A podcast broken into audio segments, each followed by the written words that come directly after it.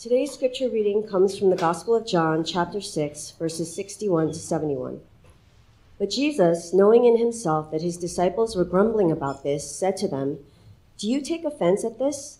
Then what if you were to see the Son of Man ascending to where he was before? It is the Spirit who gives life, the flesh is no help at all. The words that I have spoken to you are spirit and life. But there are some of you who do not believe. For Jesus knew from the beginning who those were who did not believe and who it was who would betray him. And he said, This is why I told you that no one can come to me unless it is granted him by the Father.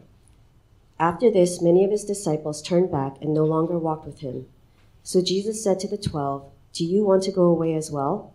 Simon Peter answered him, Lord, to whom shall we go? You have the words of eternal life, and we have believed and have come to know that you are the Holy One of God. Jesus answered them, Did I not choose you, the twelve, and yet one of you is a devil? He spoke of Judas, the son of Simon Iscariot, for he, one of the twelve, was going to betray him. This is the word of the Lord. You may be seated. Good morning. one of my favorite theologians to read is John Owen. Some of you may be familiar with him. He's a 17th century English pastor theologian and very prolific. So there's so many things you could reference, but one particular thing that I've latched on to and it's been helpful is his description of the church's responsibility. And John Owen says that the church really has basically two jobs. One, to let those who don't know Jesus know that Jesus saves sinners from death and condemnation. The second is to let those who believe in Jesus and are saved by the truth of the gospel remind them and tell them again and again that they are saved. Because you and I, in John Owen's belief, are prone to wander. We forget. And for me as a pastor, the job is really simple. I only have one message to tell you. Um, we offer more than just coffee and a building. Uh, I think it's more than hope that we present the gospel, but the job is really simple to present the truth of Jesus. The difficult thing is, even for, and I can't speak for Fuji or Sam, is that for me, I'm tempted to give you something else, but that's really it. I have nothing else more to offer you than Christ.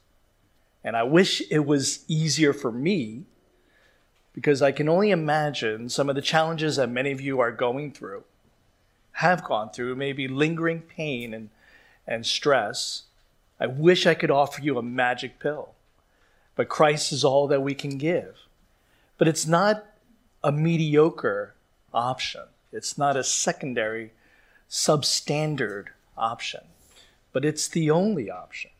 As we as we just heard from the scripture reading, there is nowhere else, no one else to turn to.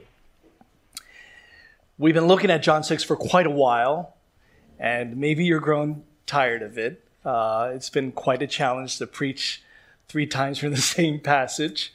Uh, but again, I have nothing else really new to tell you.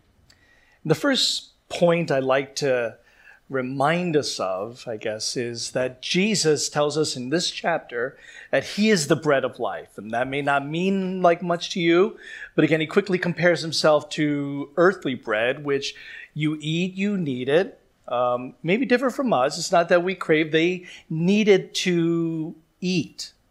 They didn't have food stored away. And so they ate this, ate earthly bread, and they were strengthened and nourished and they were able to live. For them, it often was, if not all the time, a matter of life and death. So they ate the earthly bread, and he says, I'm better than that. I'm the bread of life that gives eternal life. Not just what I can offer you, I am eternal life. And some of his sayings were really harsh and offensive. Uh, three weeks ago, before Sam went away, Sam uh, preached a message about how the Spirit, the Holy Spirit, God alone, draws sinners to Christ. I can't do that. And I wish For some of you parents who struggle with your children, I wish there was something I could give you that would guarantee that they would know Christ. I'm glad my mom did not, when I was a teenager, turn to anything else but the sovereign God. Only God can draw sinners to his son. We can't do that no matter how eloquent, no matter how clear. You may think it's the world's best sermon, this, the best sermon in history, best gospel presentation you'd ever heard, and you don't need to listen to any more because that was it. And you want your child, you want your husband, your wife, your neighbor, your friend, your father, your mother, whoever it is that's an unbeliever, to listen to this one message. And isn't it interesting that maybe more often than not, it's not the result you were hoping for? So there's nothing else we can really do. And that's offensive, isn't it? Because I see successful people. I see people one day who'll be very successful. I've no doubt, I've been told numerous on numerous occasions how this place is saturated with academic excellence. And it's offensive to say that all those gifts and talents and accomplishments and success cannot earn you even a fraction of a second in eternal life in heaven with the Lord. All of that. You could amass all of it collectively, it still can't get you in. It's offensive, isn't it? You're saying, I can't do it. I'm at the mercy of God. And so, because of this, there were a lot of disciples, and the term is used rather broadly. We talked about this last week. You could even look a little earlier in John chapter 6, where the disciples might have been referred to as the 5,000 people who were fed. They were following Jesus for various reasons. And all of a sudden, after hearing what Jesus had to teach them, they decided this is too hard to understand, not the level of difficulty, but I just can't accept it. It's ridiculous. It's offensive. And they left him. And suddenly, that 5,000, we're left with this impression. We're left with the impression that this 5,000 has suddenly dwindled to 12. 12 disciples remain. And Jesus turns to them and he asks them a question Why or are you too going to leave me? So we'll look at that in a bit. Now, John Owen basically nice and easily characterized people in two categories you're either a believer or you're not a believer. And, and it's not always that easy. I don't know where you stand. And honestly, I could just be a half decent speaker, someone who's been hired to be a pastor, but you don't really know whether I'm a Christian, ultimately. Sure, you may be able to look at the things I say, the way I live. Ask my wife, does, does this guy really act like a believer at home? Um, I'd like to think at least seven out of 10 times she'll say yes. Uh, but ultimately you don't know, and I don't know. That doesn't mean we're not held with the responsibility of affirming people's faith. And we look at their confession and we look at their lifestyle. Are there fruits of repentance? Things like that. But ultimately, I don't know. And it doesn't really matter whether I decide whether you're a Christian or not. What ultimately matters is the one that Scripture says searches the hearts and minds of men. And that's God. God will look into your heart and he will decide. He will know. He won't like lay out the facts. He can just look right in and he can tell whether that heart is new in Christ or not. So it doesn't matter what we do. But these people who were disciples and had left, the way I read into that is I don't believe that all 5,000 were simply unbelievers. Because I, when I read other parts of scripture, it suggests that in the general pool of people who may not seem so faithful, it is very possible that they are actually genuine believers. I'd love to tell you that everything just progressively gets better as a believer, that your knowledge of the gospel will increase and you'll just become more and more obedient as you live. That's not always the case. I'm sure you could probably think of some people in your own experiences that fit that bill. So, what I'd like for us to do is kind of go through um, three passages that speak to what I'm talking about. And the first is in Matthew 13, where Jesus is presenting the parable of the sower. And he speaks of four different kinds of people. And maybe you fall into one of these categories. Um, verses 18 to 23. Hear then the parable of the sower. When anyone hears the word of the kingdom and does not understand it, the evil one comes and snatches away what has been sown in his heart. This is what was sown along the path. As for what was sown on rocky ground, this is the one who hears the word and immediately receives it with joy. Yet he has no root in himself, but endures for a while, and when tribulation or persecution arises on account of the word, immediately he falls. As for what was sown among thorns, this is the one who hears the word, but the cares of the world and the deceitfulness of riches choke the word, and it proves unfruitful. As for what was sown on good soil, this is the one who hears the word and understands it. He indeed bears fruit and yields in one case a hundredfold, in another sixty, and another thirty. Now, the way I approach this passage, and maybe you're different, is that the first three categories of people are not believers, but the last is. And again, I know that it says there's 30, 60, 100 fold regarding the fruit of their repentance and their lifestyle, demonstrating that they are genuine believers. Now, although Jesus, I believe, speaks in these terms, if you look at the highlights of this passage, they can refer to anybody. They're applicable to any of us. So, one, the first essential thing is that if you want to be a genuine believer, what's fundamental and foundational for every genuine believer is that they hear the word of God. You cannot come to Christ without the gospel. I cannot think of someone who I love dearly, won't mention this person's name in case they're watching, but love this person dearly and is not a believer.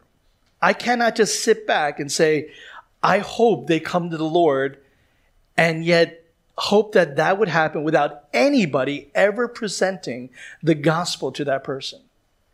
It has to be communicated.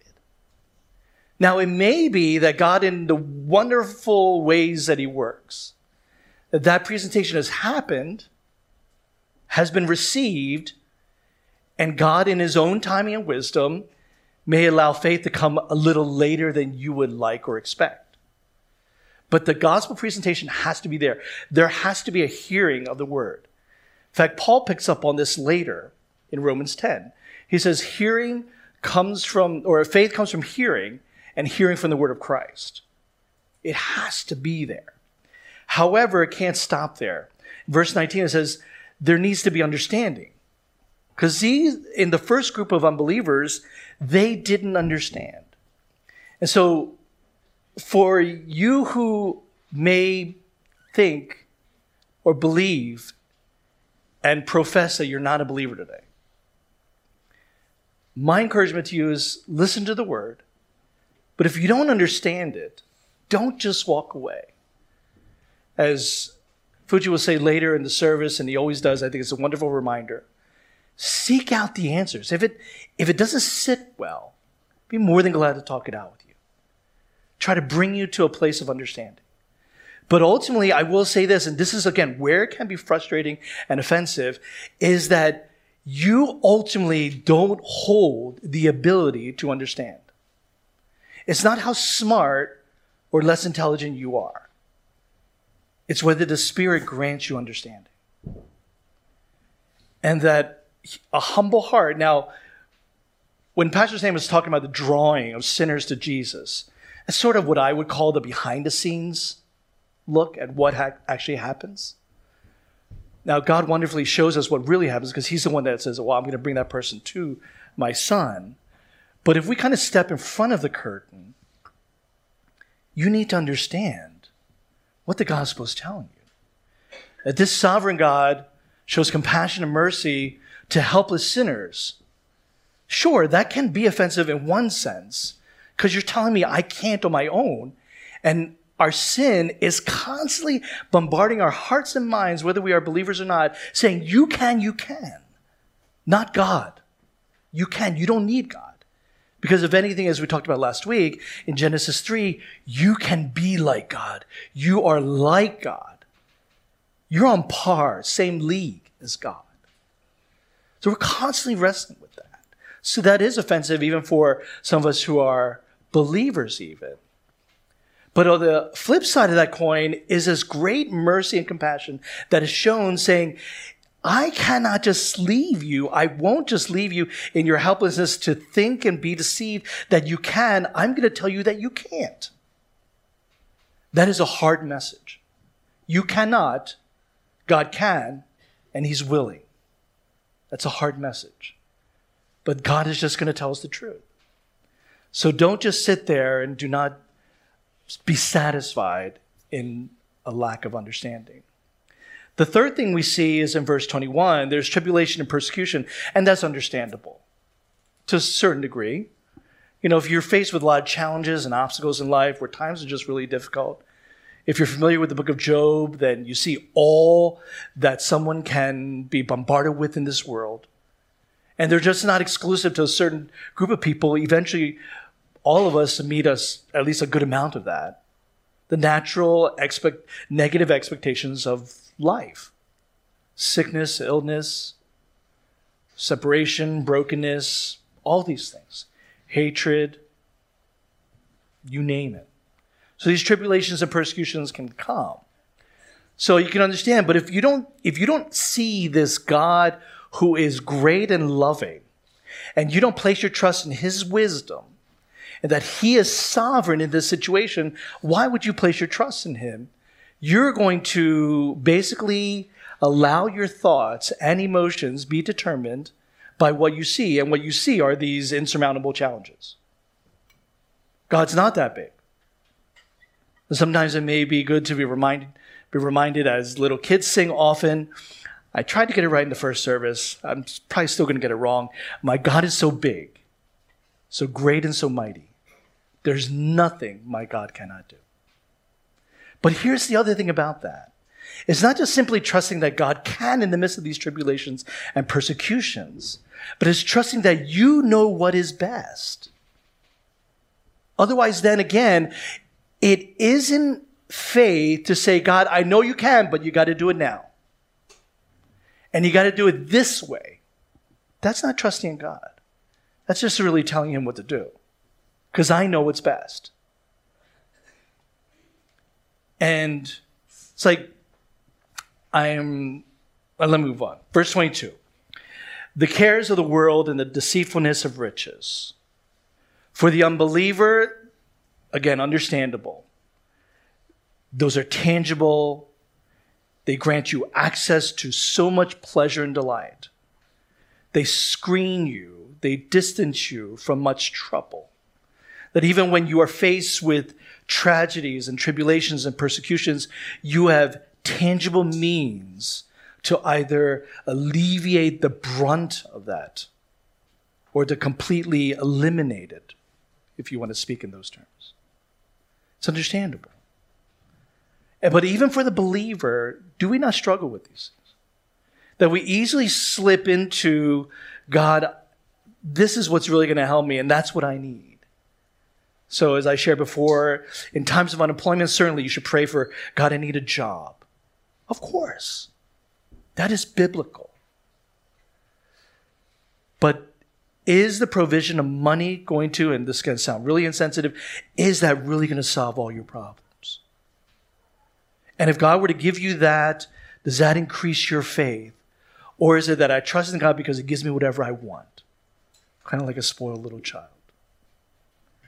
So we who are believers can easily fall into the traps that prevent other people who are not believers from trusting in the Lord. Here's another passage, 2 Peter chapter 1 verses 5 10. This is one of my favorite because it really punches you in the gut. For this very reason, make every effort to supplement your faith. And what Peter is not saying is this Peter's not saying that in any way you divvy it up Faith is at best 99%, and there's something else. He's not saying that. But for this reason, make every effort to supplement your faith with virtue, and virtue with knowledge, and knowledge with self control, and self control with steadfastness, and steadfastness with godliness, and godliness with brotherly affection, and brotherly affection with love. And that's probably a great description of what um, good faith looks like, healthy faith. Verse 8 For if these qualities are yours and are increasing, they keep you from being ineffective or unfruitful. Think about that. Peter is writing to believers and he's saying you could possibly be ineffective and unfruitful. That's pretty sad. Because as a as a father, sure, I'm an empty nester, but I still keep in touch with my kids. They just don't want to keep in touch with me. But um, as a father, I want to be fruitful for their benefit as well. As a husband, I want to be fruitful for my wife. As a pastor, I want to be fruitful for the congregation to the glory of God. But it can, it, it's possible that I can be ineffective. The sermons will sound the same I will act the same, but because I have been negligent in my faith, I will be ineffective and unfruitful. In the knowledge of our Lord Jesus Christ, verse 9, for whoever lacks these qualities is so nearsighted that he is blind, having forgotten that he was cleansed from his former sins. Verse 9 should trouble you. Peter uses language that is typically employed to describe unbelief. For someone who doesn't have faith, they're the ones that are nearsighted. They're the ones that are blind. They're the ones who have forgotten. But it's possible, again, Peter's writing to Christians, it's possible that you could, due to negligence and wandering from your faith, not focusing on the gospel, being reminded of what Jesus has done and who he is in your life, you can be, to the watching world, no different from an unbeliever. That's scary. And so sometimes I look at some people in my life who, at one time in their lives, they look so passionate, so faithful, committed. Today, I don't know if they were ever Christians. I think of myself, and Sam was talking about the sins of your youth. And Fuji knows the sins of my youth more than anyone in this room, perhaps, because we've known each other for quite a while. If you met me at 13, you said, Oh, he loves Jesus. From 14 to 19, this boy needs Jesus. No doubt. That would have been the first thing you would have said. So when I look back, I think there were even times where I accepted Jesus twice in one Sunday. You know, so if you, and I really wrestled this when my theology was still forming and me coming to a, a more clear understanding of what scripture was teaching, I look back and thought, oh, I didn't know Jesus at 13. What had happened then, I don't think I really knew Jesus then, but I came to the Lord at 19. But then as I learned more and increased in my knowledge and understood what, how God works and, and the manner in which he did, that during those years, that was just my negligence. I'd wandered from the Lord to the point where I'd forgotten by noon that I was loved by Jesus. I'd forgotten that I was cleansed of my sins. Verse 9. Here's a third passage Hebrews chapter 6, verses 4 to 6. For it is impossible in the case of those who have once been enlightened, who have tasted the heavenly gift and have shared in the Holy Spirit, and have tasted the goodness of the Word of God and the powers of the age to come, and then have fallen away to restore them again to repentance, since they are crucifying once again the Son of God to their own harm and holding him up to contempt. Now, typically, this is this well, not typically, but this is often used in support for what's called Arminianism and the belief that one can possibly lose their salvation. I do not believe that, and that's again a different conversation, maybe addressed in gospel well. I'm not sure, but uh, I think this is referring to people who have benefited from the overflow, shall we say, the emanating glory of the Holy Spirit. You know, you may not know someone is particularly nice. You may not know that person well.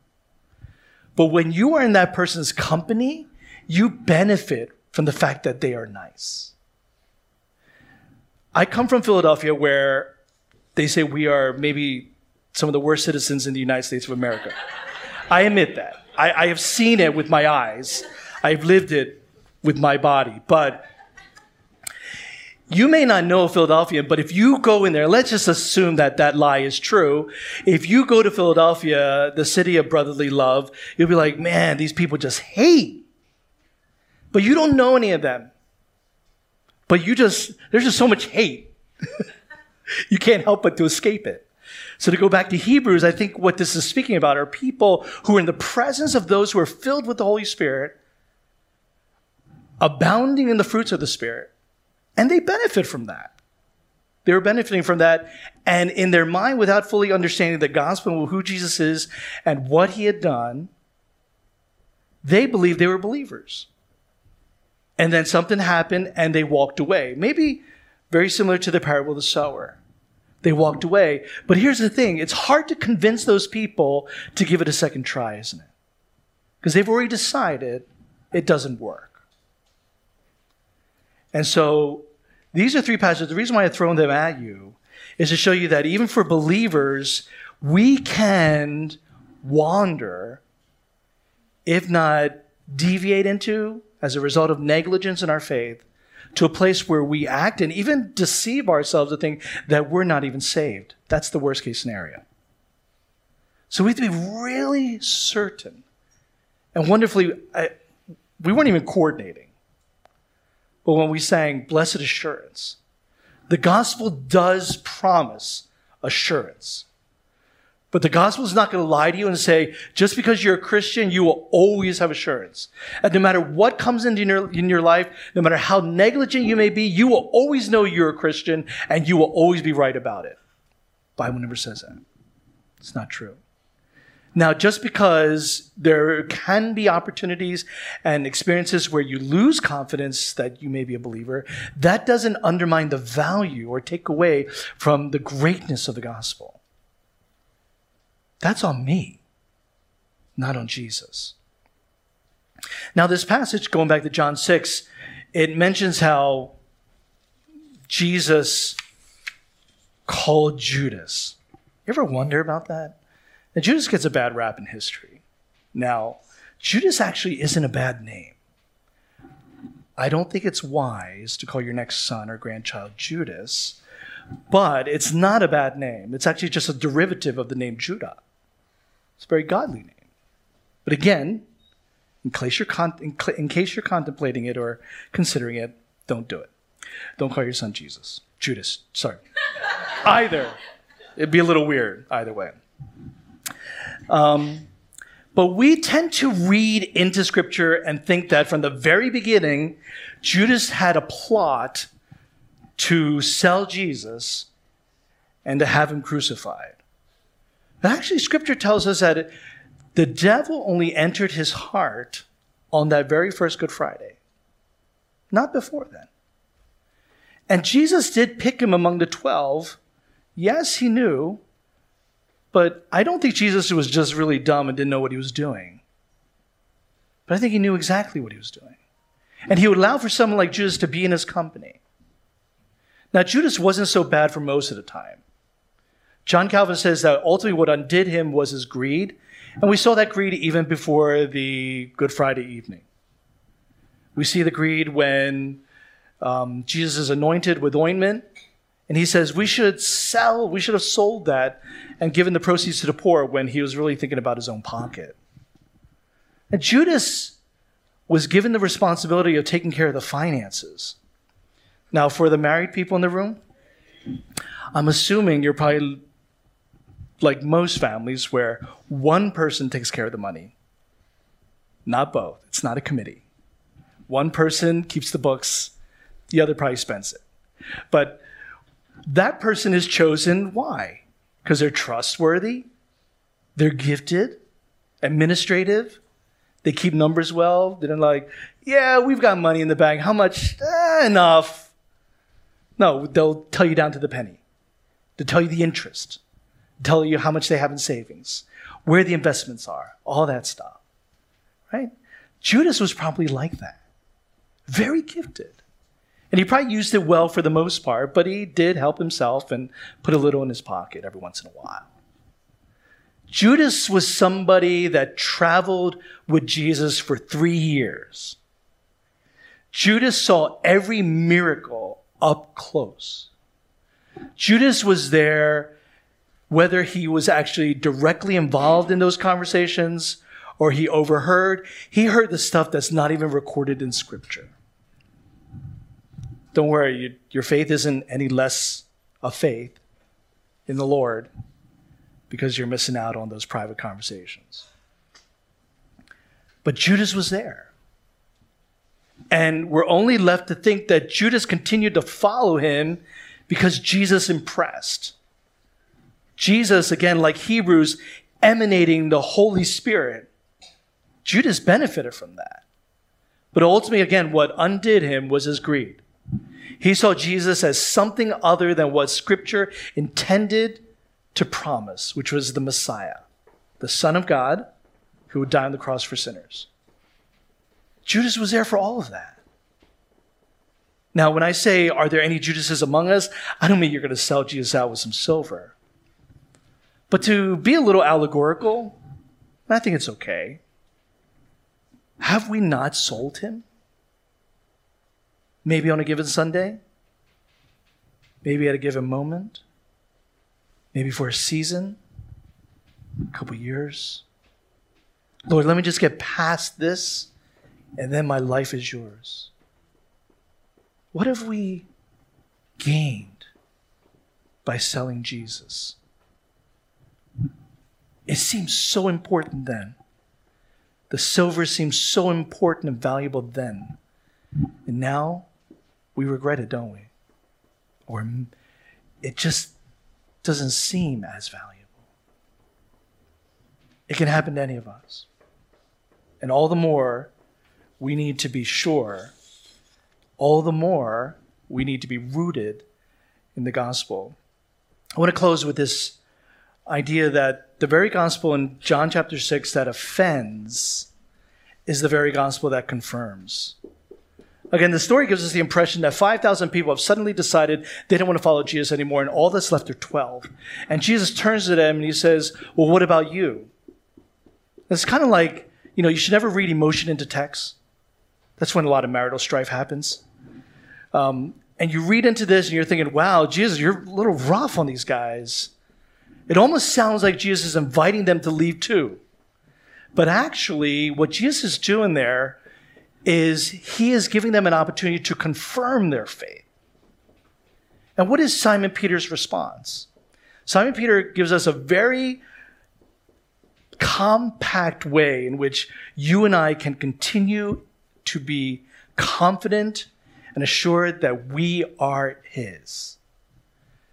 Which is, He says, You alone have the words of life. Who else are we going to turn to? Peter, maybe he didn't quite fully understand the extent of what he was saying, but he's basically affirming the gospel that says, No other it's going to affirm in a foreshadowing sense of what Jesus is going to say later I am the way, the truth, and life. No one comes to the Father except through me. Only my words. I am eternal life. Nobody else. I'm not just the words, I'm not just the messenger. I am the very message. I am it. I'm not just going to give you bread out of my pocket or my pantry. I am that bread that you must eat. And he says, Peter says in response, he says, you are the Holy One of God, and we have come to believe in you. In that short little response, Peter had just summarized everything that we've been talking about in John chapter 6. Who Jesus is, the Holy One of God, eternal life, what he offers, and how he has enabled us to believe. We have come to believe in you. He's not saying we what he means is, and I guess it can be mistranslated or misunderstood, he means that you have enabled us to believe in you that you are these things. And these are your promises. And they are true. Only in Christ. And so, my closing encouragement to you if you're an unbeliever, it's just one simple starting point look to Christ. Don't look elsewhere. Look to Jesus to find out who Jesus is. Come with a humble heart. Again, yeah, I get what we just talked about behind the curtain, but in front of the curtain, Scripture's still going to tell you you got to come with a humble heart that says, Lord, Help me understand. Kind of like Nicodemus. He was like, I don't get it. Help me understand. And may the Spirit show you grace and mercy. But for you who are believers here in this room today, how do you continue in your confidence and your confirmation of your faith with assurance that you are Christ and He is yours, and you are united to Him inseparably, and nothing can separate you from the love of God in Christ Jesus? How do you continue to know this so that the tribulations and the persecutions will not overwhelm you? That your hearts would not be lured and seduced by the needs and the riches of this world? Is going back to the one who has the very words of life, the Holy One of God and that you would beg and you would ask and you would plead, that your heart would continue to believe. That in that, the fruit will come. We don't endeavor for the fruit to increase the faith. But God must work in our hearts so that what we do with our hands and what we say with our lips honor Him as well. So may you stay confident in the Lord as you focus on Christ. Let's pray. Father, thank you so much for Jesus who is our only hope. We thank you for the simplicity of the gospel that tells us there is no other. He is it. Sure, it's, it's frustrating, it's offensive, it's that we can't do any of this on our own strength or might or abilities. And so we look to you and we God, God, we ask that you would be merciful to us. God, we ask that you would show compassion to those who don't understand, to those who don't believe that you are the way, the truth, and life. You are eternal life. You are the resurrection and the life. You are the Holy One of God. Holy Spirit, enable them to believe. Enable us, we who do believe. We are not better, but enable us to continue to believe, to walk faithfully in the truth of Jesus Christ. For it's in His name we pray. Amen.